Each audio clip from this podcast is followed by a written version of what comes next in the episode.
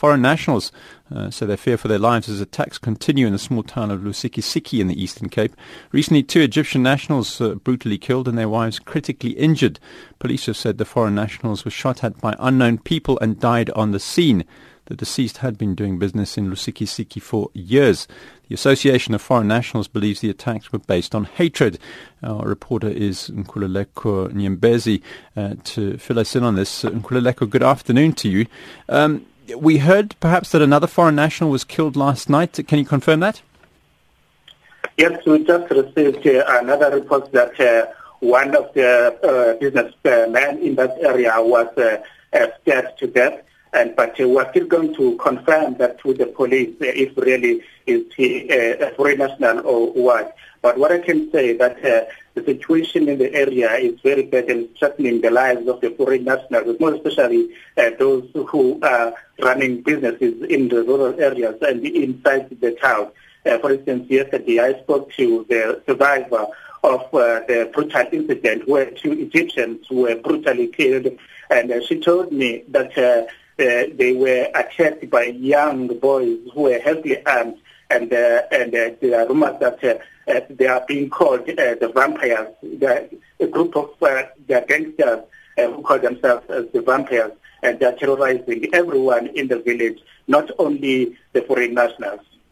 Ah, okay. So th- these gangsters are apparently um, not particularly targeting uh, foreign nationals, but uh, there were also reports that there was another group of young people who perhaps had a specific aga- uh, agenda against uh, foreign nationals. Is there any truth that you found uh, to that?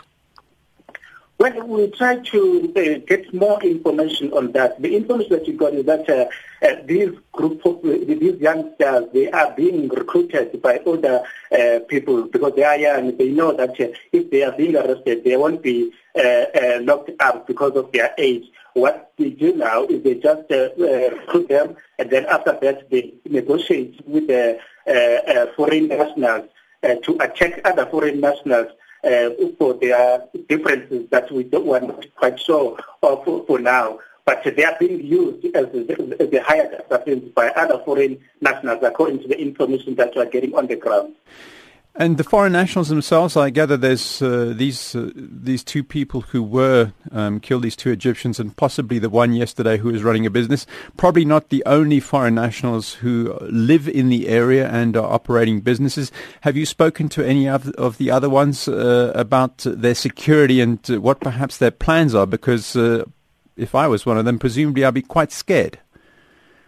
Yes, they are, they are indeed, because we spoke to one of the Pakistani nationals that uh, was, in fact, who was very scared about uh, what is going on, especially that uh, two security guards were uh, allegedly killed and uh, beheaded, and their heads were allegedly put in a refrigerator on deep freezer.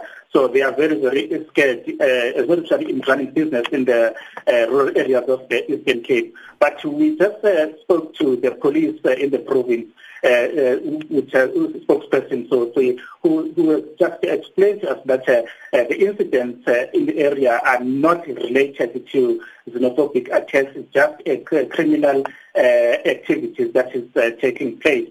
Uh, but uh, she refused to comment on the issue of uh, two security guards who were, be, were allegedly beheaded, as uh, citing that uh, she has not yet received that information. So she's going to go back and find, get more information around the killing of security guards who were allegedly beheaded and their heads were allegedly put on the deep freezer.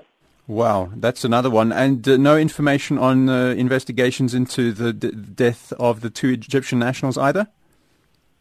Well, according to information that we received on the ground, as well as from the, the uh, uh, what's called the, the, the, the, the, the police, uh, forum chairperson, uh, Ms. Swartz, he told us that uh, there has been no arrest so far. But in other incidents, there were six people who were, uh, were arrested, but because of age, they, they, they are quite sure that they will be released because there, there is no juvenile uh, uh, prison in the City. So that's their main concern as the CPF in the area. And they want government to make something, to do something, and make sure that they provide uh, facilities that will cater for the young uh, juvenile uh, delinquents, who might put that way.